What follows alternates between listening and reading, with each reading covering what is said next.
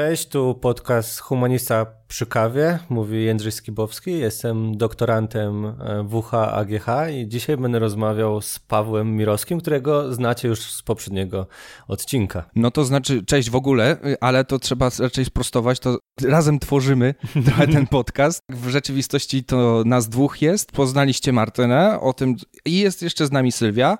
E, mamy nadzieję, że po prostu będziemy prowadzili każdy podcast we własnych kierunkach, to co ich interesuje i którzy ludzie ludzie ich interesują i które badania ich interesują, a my dzisiaj w ogóle tak pogadamy bardziej tak między sobą o rzeczach, o które no zazwyczaj naukowcy się na co dzień nie zajmują, aczkolwiek e, mitologiami się zajmują. No jak najbardziej. Zwłaszcza w dyscyplinie nauki o kulturze i religii. Naszym takim tematem e, będzie dzisiaj, e, będą dzisiaj Gwiezdne Wojny, ale najpierw zacznijmy od mitologii. To jest historie, które od dawna się w ogóle e, dzieją w, naszy, w naszej kulturze. Niektórzy uważają, jak na przykład Carl Gustav Jung, że e, przez mity przejawia się nasza nieświadomość, którą oczywiście nazwał nieświadomością zbiorową. Tak. E, poza tym o mitach, co możemy więcej powiedzieć, to to, że jednym z najstarszych zachowanych mitów naszej kultury to jest mit Enuma Elish, pochodzący z um, dzisiejszej Mezopotamii, czy też po prostu z Mezopotamii. E, tam mamy głównego bohatera, to jest Bóg Marduk, który porozumiewał się magicznymi słowami, a, a walczył z boginią Tiamat, która reprezentowała chaos, co jak już może nas to wprowadzić do um, archetypów jungowskich, bo mamy tego, który się porozumiewa słowami, czyli porządkuje chaos, ponieważ on najpierw zarzuca lasso na boginię Tiamat, czyli ją ogranicza, a następnie określa, nazywa. To nam za to może przypomnieć mitologię chińską, czy też w kulturze chińskiej mamy takie zjawisko jak wyróżnianie poprzez słowa, że dopóki coś nie zostało nazwane, czyli dopóki klucza nie nazwaliśmy kluczem, to ten klucz nie istniał. On był gdzieś w chaosie rzeczy do rozróżnienia. E, I jak już mam nadzieję, się orientujecie, to na tym polegają mity. Mity po, opisują świat. To nie jest jakaś protonauka, tylko to jest pewien sposób życia w świecie, który nas otacza. I tu nie chodziło o obiektywne zjawiska, tu chodziło o nasze doświadczenie tego świata. A to poczekaj, to Enuma Elish to jest mit boski, nie bohaterski. E, to jest boski, tak. O, o stworzeniu świata. Tak, tak, też. tak, bo pamiętam właśnie e, jeszcze z mm. historii z liceum Gilgamesz i Enuma Elish. Dzisiaj naszym tematem miały, mają być Gwiezdne Wojny. Ja byłem osobiście zmotywowany do tego, żeby e, poznać je nieco głębiej przez konferencję studenckich kół naukowych. E, Przypomnij, jak ona się nazywała? E, studencka konferencja kół naukowych pionu górniczego. To jest moja ulubiona nazwa, pionu górniczego. Jesteśmy humanistami, e, górnikami. Tak. I... Kopiemy wiedzy przecież, no to jest zajęcie górnika. I e, w mojej inicjatywie, to tak, znaczy nie tyle, od razu mówię, nie chodzi o to, że mam się pochwalić moim własnym dorobkiem wiedzy, tylko chciałem wam przedstawić, gdzie też nasz nurt będzie się w ogóle kierował z naszymi podcastami, to znaczy będziemy szukać ciekawych tematów wśród studentów. E, po prostu myśmy uzgodnili, że trzeba jakoś się przełamać i pokazać, że e, studenci też mają ciekawe pole do swoich badań naukowych i Mamy nadzieję, że e, ten podcast po prostu przełamie, przełamie Was i będziemy Was prosić, będziemy szukać ciekawych tematów do rozmów i zaprosimy Was tutaj na nasze podcasty i z nadzieją, że będziecie chętni do rozmów, ponieważ to nie jest aż tak straszne, jak się wydaje. I nie dlatego mówię, że sam jestem, że sam prowadziłem poprzedni podcast, tylko dlatego, że możemy mówić o tych rzeczach, które nas interesują. Zdecydowanie. Poza tym wydaje mi się, że mm, dzisiaj uczelnie, na uczelniach jest, zwłaszcza na kierunkach humanistycznych, pewne odium zacofania i zmierzchu tych uniwersytetów, więc wydaje mi się, że mm, nasz uniwersytet, nasza e, Akademia Górniczo-Hutnicza, która jest uniwersytetem przecież, mm, może pokazać, być w awangardzie polskich uczelni i wyjdzie możemy właśnie takimi podcastami, takimi inicjatywami wyjść do ludzi i powiedzieć, czym się zajmujemy i że zajmujemy się głęboką refleksją nad rzeczywistością, nad kulturą, a wszyscy jesteśmy w niej osadzeni. I taka właśnie rozmowa, jak na temat e, Star Wars, e, pokaże, że to jest potrzebne, bo to są pewne kody, które są pod podszewką tej rzeczywistości, którą możemy odczytywać. Wydaje mi się, że będziemy mówili o tym, co nas interesuje, ponieważ nauka, która sprawia nam frajdę, jest chyba najbardziej twórcza. No zdecydowanie, inaczej to nie ma sensu. Podstawową, wyróżniającą moim zdaniem zwierzęta ogólnie, ale też człowieka w szczególności cechą jest ciekawość i my chcemy ją zaspokajać. Zwierzęta też są ciekawe, ciekawskie. Koty Na są pewno. ciekawskie, pieski są ciekawskie. Hmm. Wiele zwierzątek małych jest ciekawskich. A więc nie będziemy się wyłamywać. Właśnie, właśnie, i to jest też w ogóle źródło, e, źródło psów domowych. To jest wilk, który podchodzi do ogniska. No, to, to fakt. Ostatnio gdzieś czytałem, że można znaleźć e, na terenie chyba zresztą środkowej Europy mm, zachowane pierwsze kości e, psowatych, e, które już mają pewne zmiany i to było 40 tysięcy lat temu i to przesuwa granicę o 20 tysięcy lat e, udomowienia psa, przynajmniej początku tego procesu. Ciekawe jakie miały umaszczenie i sierść. No to jest w ogóle problem z dinozaurami. Nikt nie wie tak naprawdę, jaki miały kolor, ale wszyscy wiemy, że zielony, ale tego nie wiadomo. Albo jaki wydawały dźwięk, no tego też nie wiadomo. Tylko się domyślamy ze względu na strukturę e, fizyczną mm, tego, co się zachowało. Odchodzimy od tematów humanistycznych, znaczy nie, nadal archeologia, Wszystko tylko taka biologiczna. Dobrze. E, temat Gwiezdnych Wojen. Jak to zacząć? Po pierwsze, e, jeżeli ktoś się bardziej interesuje, to pewnie wie. Jeżeli ktoś się mniej interesuje, to raczej nie będzie do końca tego świadomy, ale George Lucas tworząc te filmy, te, e, te, całe te uniwersum, e, już wiedział o tym, że będzie chciał stworzyć nową mitologię. I to trzeba tak to pojmować, pewną nową rzeczywistość, zupełnie inną, ale która przedstawia nam pewne znane nam historie z naszej rzeczywistości, z naszej kultury i cywilizacji. Dlatego ma to być takie uniwersalne. Dlatego ma spajać wszystkich. No i właściwie to się udało. E, to się udało na wiele pokoleń tylko już kwestia odbiorców już, to już jest inna, inna sprawa, bo niektórzy uważają właśnie, że mit że w pewnym, właśnie to jest ciekawe, e, że Gwiezdne Wojny po części stały się teraz fanfikiem, to, e, fan serwis, przepraszam, to znaczy, że, serw, że tak jak, że e, Gwiezdne Wojny realizują wyobrażenia fanów na temat tego uniwersum a z drugiej strony oni przedstawi- chcą, ktoś próbuje przedstawić własną serię, własną interpretację i to jest całkowicie krytykowane absolutnie. I niektórzy, i, i to właściwie fani są sędziami, co jest e, Star Wars, a co nie jest Star Wars, co jest w duchu te, te, tej mitologii, a co nie. To ciekawe zjawisko w ogóle, e, ponieważ no, pytanie, jest, pytanie zasadnicze, kim powinien być twórca e, filmowy. Mm, kino autorskie to jest w ogóle ma być autorskie, tak? Nie może on, ofer- nie może on sprzedać własnego, tylko ma włas- realizować własną wizję.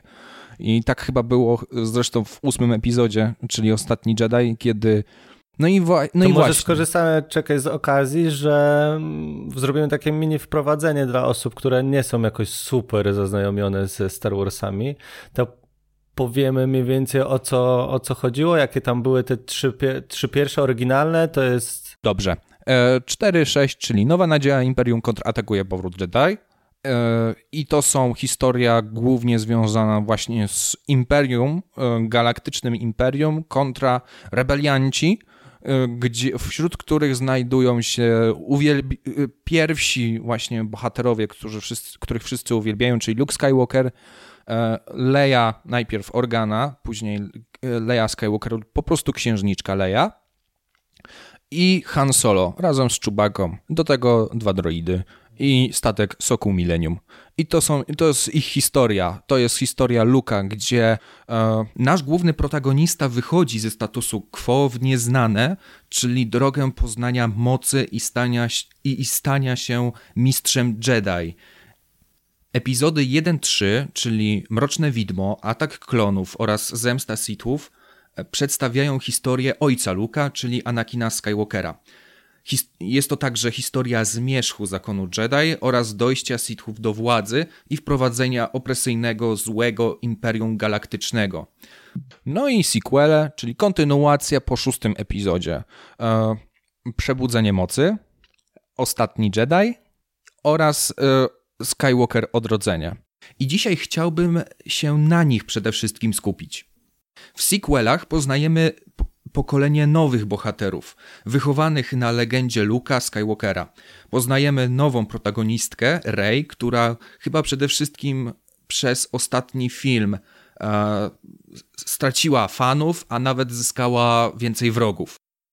Czy ja na przykład do tej nowej, e, nowej mm, trylogii, tej najnowszej, najnowszej, e, to to jest kwestia gustu, ale, ale na przykład takie rzeczy do mnie nie przemawiają jak e, w pierwszej chyba części tej nowej e, trylogii. Specjalnie e, wyliczono ile kwestii ma płeć żeńska, ile kwestii ma płeć męska i zrobiono tak, żeby tych kwestii miała więcej płeć żeńska. I na przykład wszystko by było w porządku, gdyby to było wyszło naturalnie, ale jeżeli to jest zaplanowane z góry, to wydaje mi się to sztuczne. Naprawdę ktoś zrobił takie obliczenia? Dokładnie tak jest. O.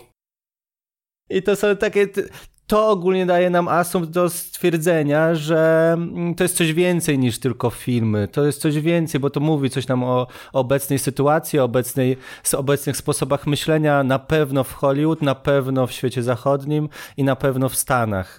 Więc to jest te, te, te trylogie, te mity współczesne mogą nam coś powiedzieć o stanie naszego społeczeństwa, to co nam się podoba, o naszych gustach na pewno. I, i dlatego warto o tym rozmawiać, tak mm, przy okazji mówiąc. To znaczy, ja mam troszkę inne zdanie e, z tej perspektywy, ponieważ e, są problemy uniwersalne, ale mhm. są problemy jakby, które dotykają nas w tej chwili bezpośrednio. Mhm. I troszkę mm, tutaj trzeba zachować pewien, e, pewną subtelną różnicę. Znaczy, granica jest bardzo subtelna, ponieważ ona może iść, może się przesuwać albo na lewo, albo na prawo. Są sprawy, które dotykają nas uniwersalnie, są ponad, ponad teraźniejszością mhm. i one są ponadczasowe. No to pełna zgoda. I, a są też zmiany, które nie mają takiego efektu ponadczasowego, są po prostu zmianą.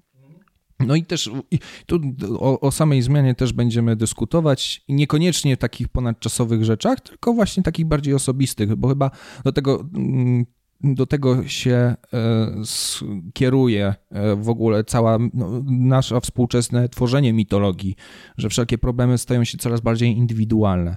No, to, to ja w ogóle to zauważyłem, jak porównałem sobie na przykład Władcę Pierścieni mm. z Avengersami. Okay. Jakoś tak, e, to znaczy jako dziecko... Jako to dopiero plot tweet. tweet nie, plot. Nie, plot twist? O, plot, plot twist. twist. No właśnie. Znaczy, nie tyle plot twist, tylko po prostu e, we Władcy Pierścieni był większy nacisk na przedstawienie scen batalistycznych, wojny, bitwy jako takiej, natomiast e, ta bitwa przestała mieć większe znaczenie w Avengersach, bo tam już jest historia bohaterów, właśnie konkretnych, konkretnych jednostek I, i tak jak oni działają, od, później oddziałowuje na rzeczywistość. To, warto mieć to na uwadze. Właśnie adwocem od razu e, więc możemy wyciągnąć to z tego, że Tolkien, kiedy e, formułował swoją, e, swoją mitologię, czy też mm, Śródziemie, to już mitologię Śródziemia, czy tą historię, to też to było jeszcze bardziej myślenie bardziej myślenie mm, w kategoriach wspólnoty i tu mamy większe masy, e, które decydują, a na przykład już współcześnie, gdzie superbohater jest zawsze sam i on sam ratuje świat, ewentualnie z paczką kumpli i jest ich 15. A, I to tyle, a nie, a nie całe masy Rohirrimów, którzy ratują Gondor. Słuszna uwaga. I też warto pamiętać, skąd te historie wzięły się na ekranach kinowych. Z jednej strony literatura powojenna, z drugiej komiksy, ale to już inna sprawa. Tak mi się wydaje, że pokazaliśmy trochę, że to wszystko się ze sobą łączy i temat jest de facto niewyczerpywalny. Ale mówiąc o Gwiezdnych Wojnach, wiem, że mówiłeś na, e, na konferencji wspomnianej wcześniej, wcześniej um, o um, interpretacji Gwiezdnych Wojen zgodnie z um, teorią jungowską. Archetypy, e, Campbell E, jak przyjrzymy się historii właśnie sequeli Gwiezdnych Wojen, to zobaczymy, że pojawia się pewien stały cykl, pewne stałe postaci, które przedstawiały się również w starej trylogii, w pierwszych filmach o Gwiezdnych Wojach, ale także w innych mitach. Tutaj jeszcze należy rozróżnić pojęcie archetypów. Jung zarówno przedstawił archetypy mityczne, jak często lub nawet stale pojawiające się postaci w mitologiach, oraz archetypy obecne w nieświadomości zbiorowej. E, nasze życie jest świadome i nieświadome, zaś e, to nieświadome może być indywidualne oraz właśnie zbiorowe, to znaczy uniwersalne dla niemal wszystkich kultur. O ich istnieniu miały świadczyć swego rodzaju komunikaty, między innymi projekcje, działania, które wykonujemy, a nie możemy w pełni racjonalnie uzasadnić. E, kto, kto jeszcze e, psych, psychan, Jung jest w ogóle elementem studiów na kulturoznawstwie, więc, więc można to wykorzystać, więc chciałem wykorzystać pewnie jako ćwiczenie dla siebie, ale także ewe może ewentualnie ktoś, komu, mam nadzieję, że komuś to wyjaśni się przez ten przykład, o co chodziło Jungowi w jego w pojęciu nieświadomości zbiorowej. E, natomiast samo, sam pomysł ten na tej prezentacji to e, chciałem porównać, jak wygląda ustalenie własnej tożsamości w ujęciu narracyjnym na przykładzie trylogii Kung Fu Panda, a jak to się dzieje w Gwiezdnych Wojnach w ujęciu jungowskiej psychoanalizy, e, czy raczej mówiąc właściwie psychologii analitycznej. Psychoanalizę należy kojarzyć z Freudem czy też Jacques'em Lacanem. Nie mogę powiedzieć, że twórcy Gwiezdnych Wojen zakładali, że okej, okay, dobrze, my tutaj walniemy psychologię analityczną, ale widać pewne, może zrobili to nieświadomie. No, to często mogło się zdarzyć, zwłaszcza jak na przykład zanim e, Jung wprowadził swoją teorię archetypów, czy tam powiedzmy e, on, Campbell właśnie, czy, czy Scholem, czy Eliade, Eliade to jest też bardzo ważne nazwisko w tym kontekście, mm, niemniej jednak e, zanim oni działali w XX wieku, to inne historie przez tysiące lat opowiadane właśnie mają ten rys, no więc to ogólnie się dzieje, takie rzeczy się dzieją. Przy czym co do kwestii, e, że powiem tak zgrubnie ontologicznej, e, to tu to istnienie tych archetypów jest to nie jest tak, jak istnieje biurko na przykład. To istnieje, archetypy mogą istnieć tak jak współczesne słowo memy, bo memy de facto, jak w sumie Daniel Dennett mówi w swojej książce Odczarowanie religii, to jest taka informacja kulturowa. Mem to słowo w ogóle wymyślone przez e, Dawkinsa w, samolubny, w książce Samolubny Gen. I memy to są informacja kulturowa przekazywana w czasie i ona może się zmienić, ale to jakoś istnieje. Tak jak na przykład istnieją memy na Quake'u, wszyscy gdzieś tam mamy w pamięci e, to, z czego się śmiejemy i mniej więcej podobnie, w podobny status istnienia e, mają archetypy. Więc tu, tu tak gwoli wyjaśnienia. Wracając jednak do, e, wracając jednak do kwestii Junga i mitologii i Gwiezdnych Wojen. Mm, no, e, Lukas oczywiście zakładał, że stworzy mitologię i ją stworzył. I teraz czas kolej na nowych ludzi, którzy będą tworzyć tę mitologię i co dalej. No i oparli się oczywiście o mit bohaterski. Znaczy, całkowicie nie, mo nie można powiedzieć, czy mieli pomysł, czy nie mieli pomysłu. Raczej to wygląda bardziej naturalnie po prostu, żeby mieć jakiegoś bohatera, protagonisty, któremu będziemy towarzyszyli. W sequelach mamy nową protagonistkę, Rey. E, w siódmym epizodzie poznajemy ją jako dziewczynę żyjącą na planecie Jacku, która ma reputację dziury zabitej dechami. Nasza bohaterka nie posiada żadnej innej tożsamości oprócz dziewczyny znikąd. Aczkolwiek wiemy, że ona miała rodzinę, czyli ten podstawowy element tożsamości, ale go utraciła. I zupełnie jak Luke Skywalker, zupełnie jak bohater Josepha Campbella z jego monografii pod tytułem Bohater o tysiącu twarzy, ze statusu quo wpada w nieznane.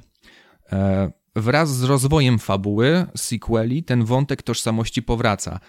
W ósmym epizodzie reżyser i autor scenariusza filmu Ryan Johnson chce zakończyć ten wątek, ale J.J. Abrams, reżyser siódmego oraz dziewiątego epizodu, wraca do niego. i w pewnej jakby jest to uporządkowana historia. Wydaje mi się, że to jest, moja, że to jest uporządkowana historia właśnie jako proces e, jungowskiej indywiduacji. E, to znaczy pewne postaci, z którymi ona się spotyka, pewną rolę e, archetypów z nieświadomości zbiorowej.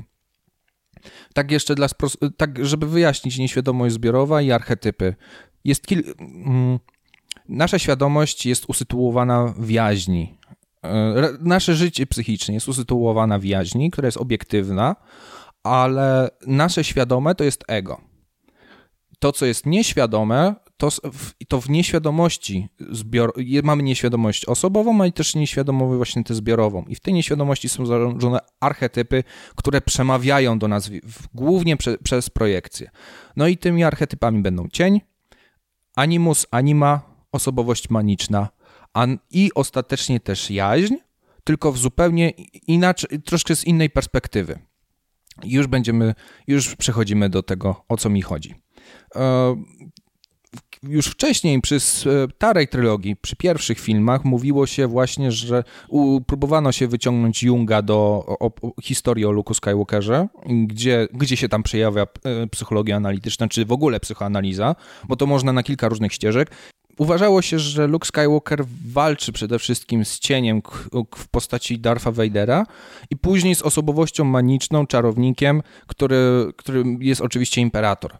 I na tym się kończy. Natomiast w, w sequelach jest już bardziej rozbudowane. E, kiedy Rey trafia do kantyny Maskanaty, tam w nieznane wpycha ją projekcja, czyli wizja, którą wywołuje moc przez miecz świetlny Anakina Skywalkera.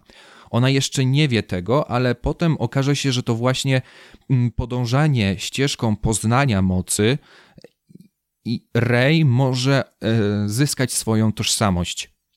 I pierwszym przeciwnikiem, którego spotyka, jest Kylo Ren, który pełni rolę jej cienia. E, kto jeszcze nie wie, Kylo Ren to Ben Solo, czyli syn Hana i Lei. Jest on cieniem dla Rey, ponieważ nie tylko reprezentuje zło w Gwiezdnych Wojnach, ale jest też pierwszym konfliktem moralnym dla Rey. E, przedstawia to, kim ona może się stać. Będąc cieniem, Kylo Ren próbuje zawładnąć emocjami Rey, aby łatwiej przeszła na jego stronę, czyli cień miałby władzę nad ego. E, musimy pamiętać, że archetypy często działają na nasze ego w sposób izolujący nas od rzeczywistości. To znaczy, nie rozumiejąc natury naszej nieświadomości, czy nawet odcinając ją od siebie, e, nie będziemy mogli normalnie funkcjonować i żyć.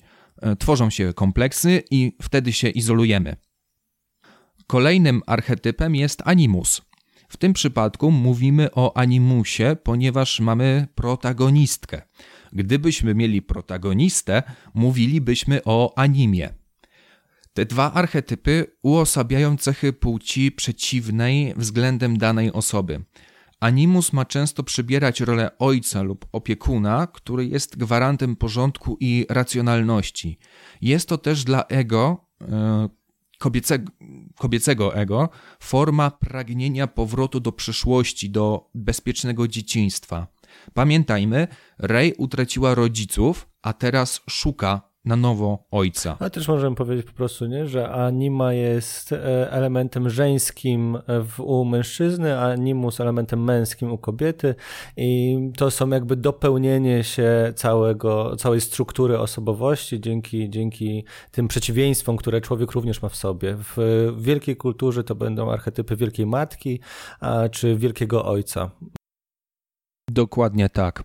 Um, I um, animusem, czyli właśnie tym ojcem w pierwszym filmie, w Przebudzeniu Mocy, będzie Han Solo, gdzie mm, jest jej dobrym pilotem, staje się jej opiekunem, doradcą. On, ona mu imponuje swoją pomysłowością. Tu pokazujemy, jakie są zalety Rey, że jest, że jest dobrym mechanikiem, zna się na e, pewnych częściach elektroniki i techniki statków kosmicznych.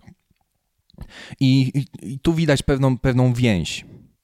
To jest pierwszy animus. Drugim animusem właśnie będzie Luke Skywalker. w, można go mówić jako stary, do, mądry starzec, w tych archetypach mitologicznych Junga. Natomiast w, przy, w przypadku archetypów nieświadomości zbiorowej on jest ponownie animusem.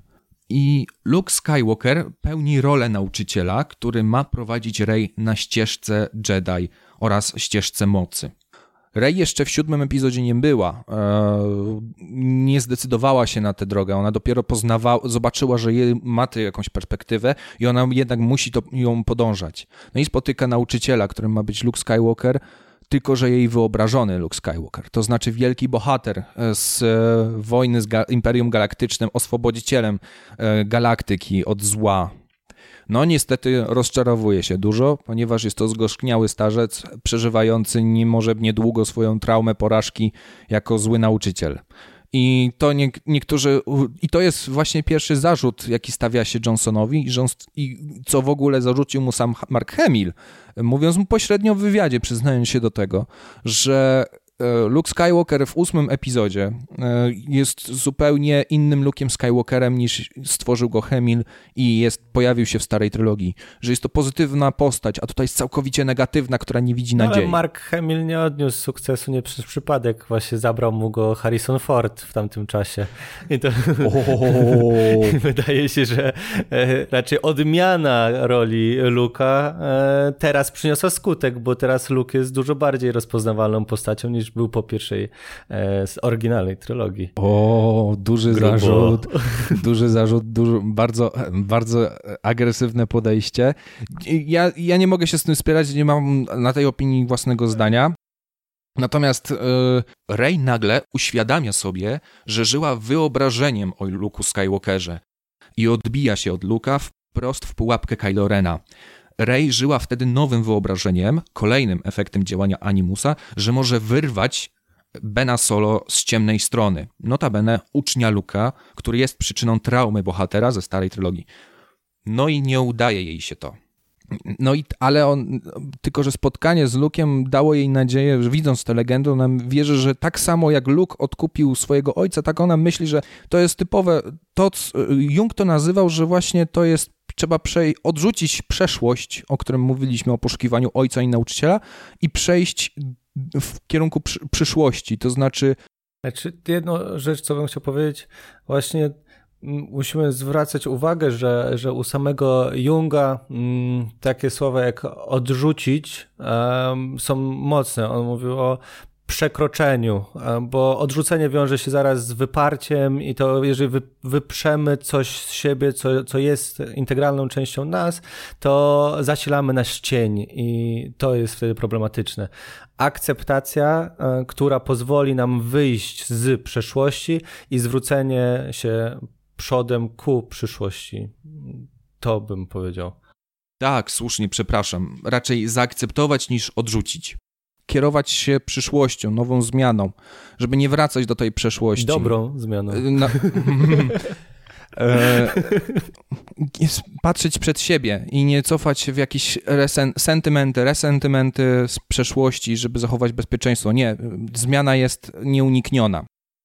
E, I pojawia, i koniec ósmego epizodu i mamy dziewiąty epizod.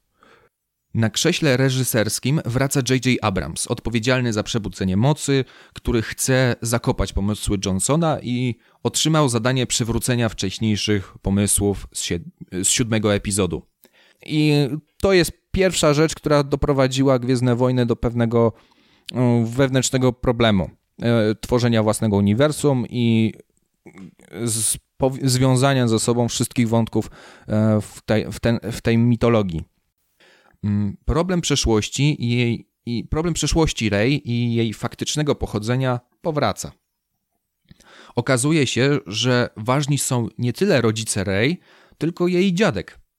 E, ona już nieco więcej pojmuje, na czym polega kontrolowanie mocy dzięki naukom Lei, która już, te, wcze, już e, wcześniej też mm, razem z Lukiem ćwiczyła oczywiście jak kontrolować tę moc.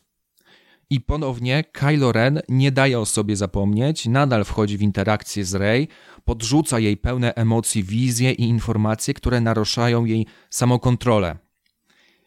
Powraca też stary czarny charakter, czyli Imperator Palpatine, Darth Sidious, który pojawił się w starej trylogii i w prequelach. I niby zginął w szóstym epizodzie, ale jednak jakimś cudem wrócił w dziewiątym. I Kylo Ren wyjawia faktyczne pochodzenie Rey. Jest ona wnuczką Palpatina, im, imperatora, czyli ma we krwi potencjał do stania się złą. I to wzbudza w niej straszne kompleksy, że może stać się zła i zniszczyć marzenia o galaktyce wolnej, wolnej od tego mm, pierwszego porządku, od zła i od e, tego całego cierpienia. Zatem konflikt między ego a cieniem przenosi się z osoby Kylo Rena na samą Rey, całkowicie bezpośrednią. Doświadcza niemal takiej samej wizji co Luke, czyli przegrywa pojedynek ze swoją ciemną stroną, ponieważ nie chce jej zaakceptować, ona się jej boi. Co ciekawe, właśnie to ciemna, mroczna Rey, jak została nazwana, mm, ona mówi do, do naszej protagonistki, nie bój się tego, kim jesteś. To wcale nie jest takie zła rada, zła sugestia. I to problem tkwi w samej Rey, jak ona odbiera tę wizję. I ponownie jak Luke, Rey chce się odizolować od rzeczywistości, a przecież nie o to chodzi. I na tej samej samotni Luka, jej dawny animus pojawia się, tak jak Obi-Wan Kenobi Luke'owi. Luke'owi w Imperium kontratakuje, czy też w powrocie Jedi. I tak jak Jung chciał, żeby Animus i Anima byli pośrednikami między ego a nieświadomością, tak Luke pomaga Rey zrozumieć, gdzie tkwi problem. Faktyczny proces indywiduacji następuje właśnie w tej scenie. Rey przyznaje się, że się boi samej siebie a Luke wyjaśnia jej, że nie ma w tym nic złego, a co więcej, pomimo tego, pomimo tej ciemnej strony, nadal można być kimś dobrym. W ten sposób Rey integruje się ze swoimi archetypami. I pozostał ostatni konflikt, czyli starcie z Palpatinem, czarownikiem, osobowością maniczną, odpowiedzialną za wszelką niezdolność nawiązania zdrowej relacji z nieświadomością. Palpatine kusi Rey potęgą i mocą zakończenia konfliktu między rebeliantami a siłami zła. Czyli ma być to projekcja dla ego o byciu osobą nadludzką. Rey miałaby się stać imperatorową, jungowską wielką matką. I ona powinna, Rey powinna zrzec się tej potęgi, zachować pokorę i mieć świadomość, że jest to niewłaściwe. Jak, jak wygląda ten, ten etap indywiduacji? Poprzez integrację, uwaga, z jaźnią. Czym jest jaźń? Już mówiliśmy, że ona jest obiektywna, ona otacza nas wszystko. To jest wola mocy, mana jest mocą. I tutaj, tutaj właśnie to jest takie delikatne. Nawet Jung troszkę nie do końca to mówi i, dla, i dlatego to można bardzo łatwo się, bardzo łatwo popełnić błąd w rozumieniu tutaj, ponieważ on sam jest taki nie do końca pewny i tłumaczy, że no tylko niektórzy mogą zrozumieć, o co mi chodzi. To jest w ogóle koncept e, mana, many, e, tej, tej właśnie takiej mocy, to jest koncept religii manicznej czy wierzeń manicznych e, z mm, Oceanii, współczesnej Oceanii. I chodzi o to, że mana to trochę odzwierciedla e, freudowskie libido, to jest taka siła życiowa i osobowość maniczna to jest taka osobowość, która ma wysoką charyzmę i e, przez samo, samo bycie tej osobowości ona nakłania inne osoby do tego, by podążały za nią. I to jest właśnie osobowość maniczna.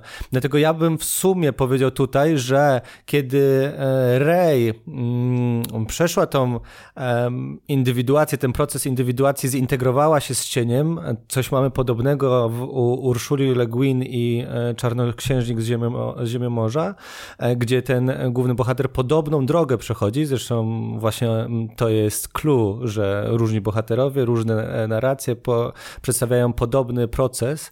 I tutaj Rey przeszła i ona mogła chciała z stawić czoło właśnie tej osobowości manicznej, która, e, która jest już jakby zewnętrznym, która ona może jest silna i ona nakłania.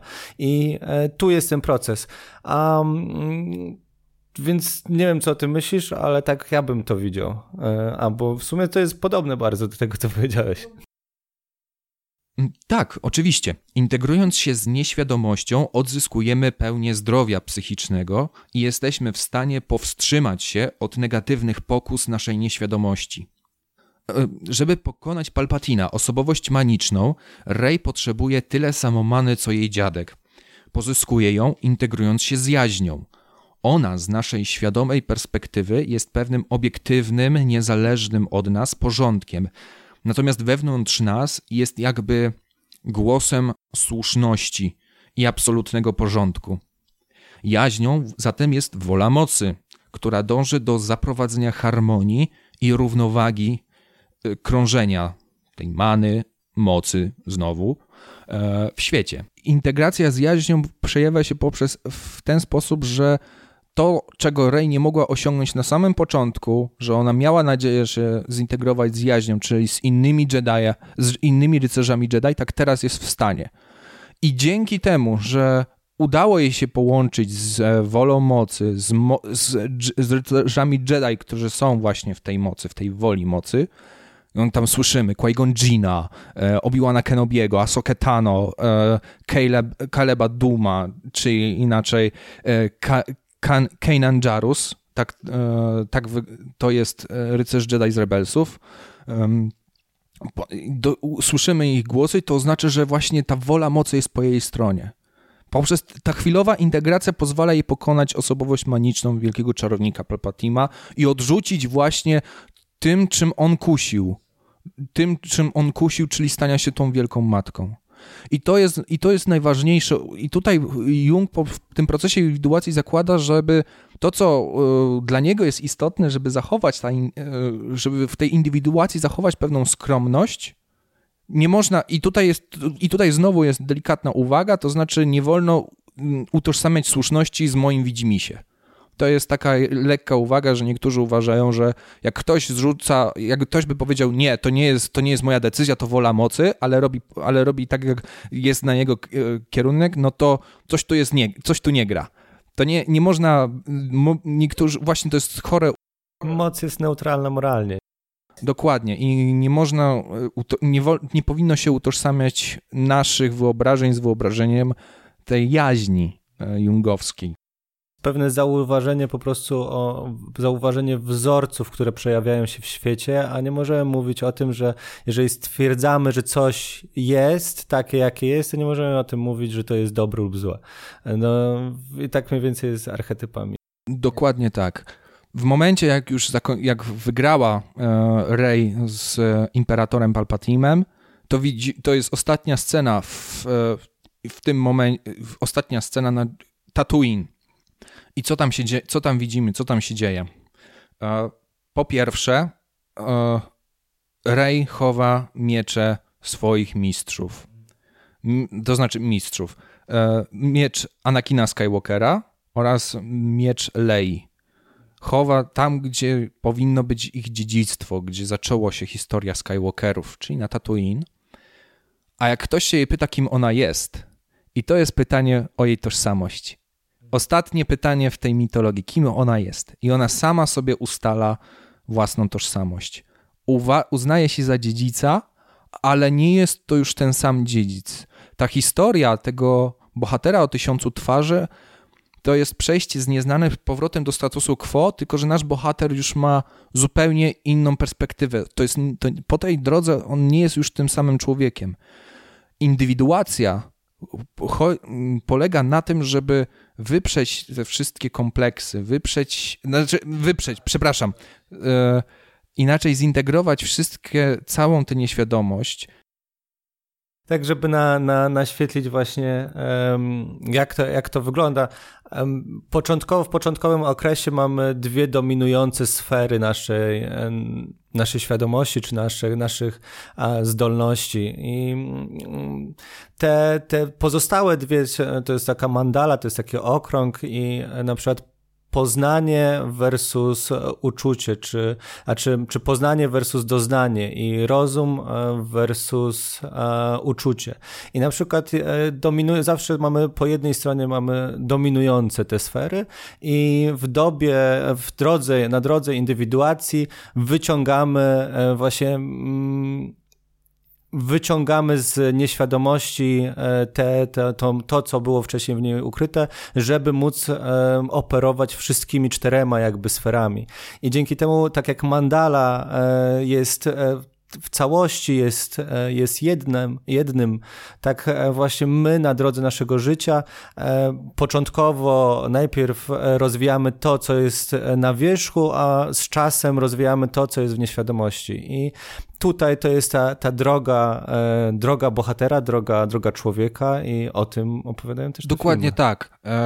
I w tym momencie, jak już zintegro, jak we wszystkimi tymi głosami, które Rey doświadczała przez całą tę swoją przygodę, mm, kiedy zintegrowała, uświadomiła sobie jej rolę, jej pochodzenie, jej doświadczenia, ona już jest całkowicie indywidualna. Ona żyje już razem z rzeczywistością. Ona może współpracować, ona może żyć w tej swojej rzeczywistości zgodnie z własnym takim poczuciem, że ona wie, kim jest i, na, i w ten sposób, dla te, i ona wie, kim jest i dla, nazywa siebie Rey Skywalker.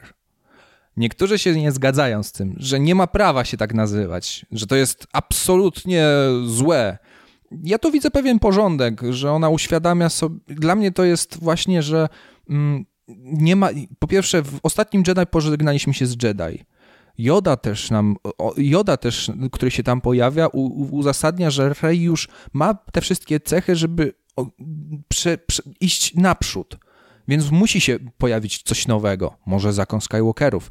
Nie, może nie. W każdym razie to, co widzimy, to Rey, która ma własny miecz świetlny, który jest żółty. Niektórzy tam uważają, że żółty pojawił się z fuzji koloru zielonego ze starego miecza świetnego Luka i koloru niebieskiego z mieczu Lei, a niektórzy uważają, że właśnie to jest fuzja zielonego z czerwonym. Czyli elementy jej złej, ciemnej strony z e, dobrą stroną, zielonym mieczem świetnym e, Luka, który z szóstego epizodu. Z drugiej strony, ja, ja uważam, jakby patrzeć troszkę z tej, tej szerszej perspektywy całej mito, allotopii, czy mito, całej mitologii Gwiezdnych Wojen, to warto zwrócić uwagę, że żółty miecz był elementem strażników świątynnych. On, oni się pojawiają w serialach Dave'a Filo... tak. w, w, serialach tworzonych dzięki Dave'owi Filoniemu. Chwała Dave Filoni. I, I, tam pojawiają się strażnicy, którzy mają żółte miecze świetne. Jeżeli, jeżeli powiemy, że Rey Skywalker ma być strażnikiem, ponieważ dzierży miecz świetny, to ona właśnie, to chyba mamy nową formę Jedi, który ma być w tym faktyczną rolą, e, rolą porządku, jego rolą w rzeczywistości, czyli ma być strażnikiem porządku woli mocy, nie, żeby nikt nie mógł tego naruszyć. Jak, jak do, w ogóle do tego doszło? I tutaj zaczyna się, moim zdaniem, pewne, ja bym i w tym momencie ja mogę obronić Ryana Johnsona, ponieważ mi się osobiście podobało to, co się stało z interpretacją mocy, chociaż niektórzy uważają, że to nie jest tak, jak się przedstawia w całym tym uniwersum. Uniwersum jest tworzone nie tylko przez filmy, to też książki, to są seriale, to są y, komiksy. Oczywiście to, co najpierw stworzyło się przez kilkadziesiąt lat, kilkanaście lat, tworzyło się całe uniwersum Gwiezdnych Wojen. Disney przejął całe władzę nad Lucasfilmem i wszystko to, co dotychczas było stworzone, zaczynają od początku, tworzą własną wersję tej rzeczywistości. Oczywiście troszkę tam sięgając e, do, ta, do starego dorobku, ale tworzą to po swojemu. I tak i, ja uwa- i też nie, w ogóle też powstała religia Jedi. E, jest, jest cały, to jest system filozoficzny, który żyje w, obecnie w naszej, naszej prawdziwej rzeczywistości. Ale, ale wracając. I tutaj w tym, w tym momencie ja wolę bronić Ryana Johnsona, ponieważ to, co on, co on przedstawił w, w nauczaniu przez Luka. Po pierwsze, Luke zwrócił uwagę na to, że Jedi jak do tego doszło, że Jedi przegrali z Darthem Sidiousem? Po pierwsze, nie odrzucali pew, pewność, że może istnieć jakieś zło. Nie zauważyli tego zła, ignorowali je, byli święcie przeświadczeni, że są tymi, do, tymi dobrymi. To, to pierwsze, i to samo spotkało niego samego. Luke wiedział, myślał, jak, myślał, że czyni jakieś dobro, a on sam wpadł w matnie ciemnej strony. Zaślepiła go to. I to są jego własne demony. E, I z kolei tutaj, i tak jak też nam wcześniej e, było przedstawiane, to znaczy uważało się, że e, Jedi są obrońcami porządku. Jednak w pewnym momencie zaczynamy się zastanawiać, ale oni chyba zaczęli tworzyć własne wyobrażenie, że są właśnie tymi dobrymi. A to nie o to chodziło w woli mocy. Wydaje mi się, że nie o, nie o to chodziło w woli mocy, to znaczy to, co uczy, to, czego uczy Luke. To znaczy, że jest życie i jest śmierć. Jest agresja i jest, jest spokój. I, i, tu i w tym momencie widzimy nawiązanie do, do yin yang i do taoizmu. E, I w ogóle też się przejawia e, w, wielokrotnie w świecie amerykańskim, które oczywiście zrobili to jak dualizm zła i dobra. A tu i w tym, a jednak w tej nowej trylogii, w tym nowym uniwersum widzimy, że to dobro i zło ono kręci się je, wokół jednego centrum. To jest zmiana. Czasem jest coś dobrego, czasem jest coś złego. To jest pierwsza rzecz. To znaczy, że nie można jednoznacznie pozbyć się zła, ponieważ będzie za dużo dobra, której samo później stanie się złem. To znaczy, to oznacza to po prostu, że to jest naprzemienny ruch. Czyli tak jak Tao, czyli droga, to, to jest, istnieje tam ciągła zmiana, ciągły wir pomiędzy e, agresją a uległością. I to nie jest, i, i podkreślam, to nie chodzi o dobro i zło. I to jest pierwsza rzecz. Druga rzecz jest taka, że jak, jak wygląda to nauczanie u Luka. Przed, e, zauważamy u, też w ogóle też u Rey przede wszystkim, że ta ciemna strona, ona w nas była od zawsze. I, w I od indywidualnych decyzji możemy albo jej ulec, albo jej się przeciwstawić. To spotkało Jodę, to spotkało Mace'a Windu, to spotkało Anakina Skywalkera, to spotkało Luka Skywalkera i to spotkało Rey. To znaczy, każdy z tych postaci pojawia się ciemna strona. W jednym z miejsc na wyspie Luka możemy zobaczyć mm, charakterystyczną mozaikę, e, gdzie ma być uosobieniem pierwszego Jedi. I tam widzimy sylwetkę, która jest podzielona na biel i czerń. I moim zdaniem tutaj się zasadza właśnie całe, całe clue kwestii ciemnej i jasnej strony. To znaczy, to je, ona jest w każdym z nas, każdej indywidualności i nie, i nie ma szans, żeby się tego wyrzec. I tak jak Jung mówił, żeby trzeba zintegrować się z cieniem, tak samo każdy Jedi musi być świadomy tej ciemnej strony. Więc E, I dochodzi, i, i tutaj jest to przejście właśnie, że to nie jest walka wielkiego, wielkiej armii dobra z wielką armią zła. To jest wojna wewnątrz nas samych. To, I to też jest uniwersalne, to też jest mitologiczne. E, w histo wielu historiach mówi się o tym, o dwóch wilkach. Lux Torpeda o tym od, y, nawet śpiewała i to też jest, pono, to jest ponoć chyba stara historia y, o, od plemion indiańskich. Mówią o tym, że wewnątrz nas są dwa wilki, czarne i białe i wygrywa ten, którego się dokarmi. No, takie, takie przedstawienia są, są bardzo imaginatywne, no, no, pokazujące coś. Tak, tak. Y, natomiast, a czym jest w ogóle dobro? I tutaj też, czy, jak ma, należy tę rozumieć? Z perspektywy mocy, dobro jest właśnie tą ścieżką mocy, tą ciągłą zmianą. Nie wolno tego naruszać, nie wolno stawać po jednej konkretnej stronie, tylko pomóc że, po, zachować ten pewien porządek kręcenia się. Dlatego Rey ma być strażnikiem. Ona nie może stać po jednej z tych stron, tylko ma zapewnić bezpieczeństwo krążenia tej, tej mocy. I chyba tak, i dlatego mi się to też podoba, ponieważ uświad uświadomiło nam e, pewną rzecz, że no nie zawsze, e, nie można jednoznacznie pozbyć się zła. Ono prędzej czy później jakoś wróci, w jakiejś postaci. I często nawet od nas samych, jeżeli my święci jesteśmy przekonani, że jesteśmy dobrzy, to chyba coś jest nie tak. To raz, a dwa, że to też pokazuje jakby, że dobro nie jest e, pewnym absolutem, ani zło nie jest pewnym absolutem, tylko to zależy od tego, od tej Zło to jest nierównowaga, a nie, a nie to, jeżeli przewaga będzie jednej sfery, na przykład sfery zbytniego porządku, to byśmy powiedzieli sfery mm, właśnie, którą reprezentowali Jedi, e, to Mm, wtedy przestanie być to ożywcze, to skostnieje, bo nie będzie tego chaosu, który pozwala, pozwala być twórczym. Jeżeli będzie zbytni chaos, to za to nie będzie żadnego porządku, czyli nie będzie budowy, tylko ciągłe niszczenie. Więc musimy być zawsze na, na tej linii pomiędzy i to jest ścieżka bohatera właśnie, ta linia pomiędzy, pomiędzy jednym a drugim. Dokładnie tak. I warto też przypomnieć o tym, że Rey nie jest pierwszą osobą, która traktuje siebie na, na środku, pomiędzy tymi sferami. W Wojnach Klonów, a później w Star Wars Rebelianci pojawia się postać Asoki Tano, która, e, na, która odchodzi z zakonu Jedi i później zaczynam mieć dwa miecze. Wkrótce pojawi się serial Ahsoka Tano, y, gdzie będzie chyba kontynuacją, najprawdopodobniej kontynuacją tego, co się, jej wątku z rebeliantów, więc już nawet teraz mam ciarki. Y, kawa nie pomaga, żeby mi się rozgrzać, po prostu już tak na samą myśl o tym, że jest, jestem ciekaw, jak dalej będzie wyglądała historia Asoki Tano. Ponoć będzie się właśnie wiązało z poszukiwaniami, y, z konfrontacją jej z czarnym charakterem z rebeliantów, czyli wielkim admira admirałem Thronem, mm. też uwielbianym przez wielu fanów Gwiezdnych Wojen, za, dzięki książce przede wszystkim.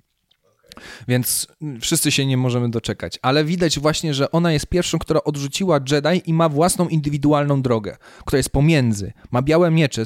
Biały ma być kolor neutralny. To jest, black, jest brakiem koloru, z kolei Chell jest, jest niekolorem. Zresztą widać to w... Mm no tak, no czerń, czerń jest odbiciem, nie? Czerni właśnie... No, znaczy przepochłonięciem, przepraszam. Tak tak, tak, tak, tak, tak, tak, pochłonięciem. No, ale e, w Mandalorianie był, była e, Ahsoka Tano i tam była postacią świetną. I też jaką agresywną. No, I, I, zresztą wow. Asoka też pojawiała się, na, czasami niektórzy zwracają, ale przecież nawet wojny klonów były dość brutalne jak na mm, Jedi. Jak na I bajkę. To, i, dokładnie. I to widać w ogóle, że ci Jedi też nie są, znaczy chcieli to uładzić, że Jedi walczą z klonami, ale są pewne odcinki. Radzę wam zwrócić uwagę na szczególnie jak e, e, Asoka spotyka się z Deathwatch, czyli z, z organizacją Mandalorianów, buntownik, buntownikami, którzy uważają, że mają własne, jedyne prawo do rządzenia Mandalorianami. I tam jest naprawdę dużo brutalności, jak, jak, się, jak na to spojrzymy, przecież to jest seria dla dzieci, a tam jest, tam Asoka Tano naprawdę jest jakim, nie tyle badassem, tylko agresywnym rycerzem. To trzeba zwrócić, na to zwrócić uwagę. Mamy Asokę Tano już i jeszcze jest jedna osoba, która, jedna postać, która jest, mówi, deklaruje się, że jest pośrodku. Jest nim Bendu. Też pojawia się w Rebeliantach i jest świadomy pewnych dualizmu ciemnej i jasnej strony, ale on ma być właśnie tym przewodnikiem, więc dochodzimy do pewnego wniosku, że już to jest ten kierunek tej zmiany, że trzeba być pośrodku jasnej i ciemnej strony, trzeba, jedyną jest zasadą, ile z czego możemy czerpać i co najważniejsze, zachować balans między tymi.